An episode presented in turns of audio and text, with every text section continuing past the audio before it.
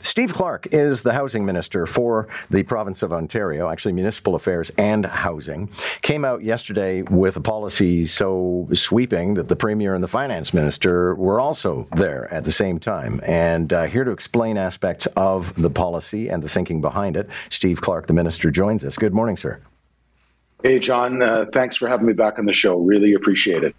So, one of the things I wanted to start with, and I realize this is a part of your plan, but one of the fastest ways to expand housing is to retrofit existing buildings. And, you know, because instead of having to lay a foundation and build something from scratch, you just create a new unit within, or you throw up a, you know, demolish a garage and very quickly put up a structure.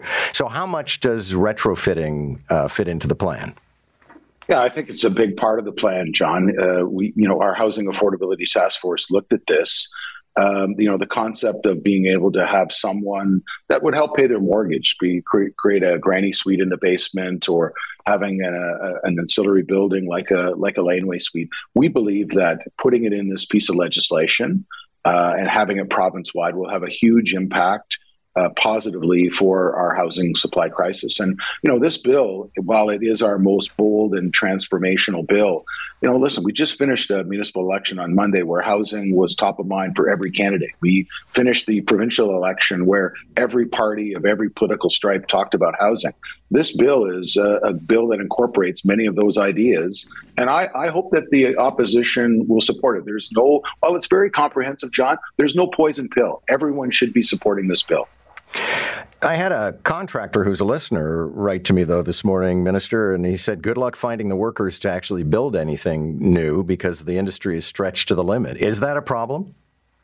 Uh, it's it's a concern that uh, I've spoken to our labor and uh, skills training minister Monte McNaughton about. Monte's done a great job on the skilled trades file over the last four years. Obviously, he's looking to work with the federal government on the uh, immigration piece uh, and also Minister Dunlop, our colleges and university minister. We're doing a lot to try to fill that skills gap, but it is a concern, right? And and you know the economy isn't where we were last year. Last year we had our highest number of housing starts in over 30 years. We had 100,000 housing starts but we need a million and a half homes over the next 10 years. And you, John, you're smarter than me. You can do the math, right? So 100,000 starts over 10 years. We're going to be about a half a million homes short. So this bill does what we can do as a province. It can put changes to policies and regulations that once our economy gets back uh, on its feet and we're firing on all cylinders, that municipalities, the federal government, not for profit uh, housing providers, and the private sector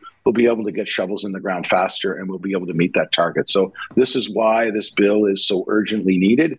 And again, I'm I'm hopeful and optimistic that uh, all parties will support it. Okay, I think you're overestimating my math skills, but let's keep going here. Um, how do you split the difference between NIMBYism and legitimate concerns about in some places overdevelopment that there is certain land that perhaps should not be developed and there are certain neighborhoods where sure you know put up six stories but not 50 yeah, and, and, and again, uh, you know, the tribunal is a very important part of the equation, right? You want that impartial uh, reviewer over the decision. The question becomes the role of council. And I'm a I'm a former mayor, as you know, and a former chief administrative officer. So I've been on both sides of the, the council table. Those checks and balances are still there. Uh, but by limiting uh, third party appeals and relying on that council versus developer relationship, I think that is a, in our in our area right now in our province where we need so many homes of all types where you know young people and and new newcomers to our province have just given up hope to to find a home that meets their needs. You know, we're well past this not in my backyard mentality, this NIMBYism. You my clip before talked about where we're at now with bananas, you know, that build absolutely nothing anywhere near anyone. We've got to stop that. And and the changes that I've put into the tribunal will do that. We need to be able to look Ontarians in the face and say we've done everything as a province uh, to have the housing supply problem dealt with. This is what this bold bill, more homes built faster, is going to be doing for our province. And again, it's something that everyone can embrace. We're talking with Steve Clark, who is the Minister of Municipal Affairs and Housing. Uh, one concern I have that I think is shared by many people is the idea that we may be neutering uh, the environmental oversight in all of this, and that while housing is a necessity, um, we could be getting ourselves into some trouble by consuming arable land, but more importantly, you know, uh, watersheds and part of the green belt and stuff like that. Is are we going too far in establishing that building housing is more important than the environmental oversight?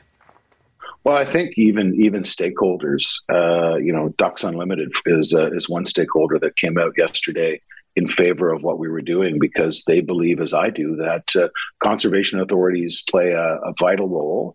Um, all the minister, uh, Minister Graydon Smith, said yesterday at the press conference was all we want is to have a conversation about getting conservation authorities back to their real core mandate. And uh, you know, in a challenging uh, uh, environment with climate change, we need CAs to get back to dealing with those natural hazards, flood mitigation. You know, we've seen a lot of uh, challenges because of climate change across Ontario, and we need those CAs to do that. As well, the other conversation we want to have with conservation authorities is the fact that that uh, other than the Crown, um, conservation authorities own significant land holdings, and you know, is there an opportunity for us to work with them on retaining uh, some very important wetland and very important protected uh, land, but also look at are there other housing opportunities in the vast uh, amount of land they own. I think they own 146,000 hectares in, in Ontario. So the consultation that's part of my bill, I think, is is an important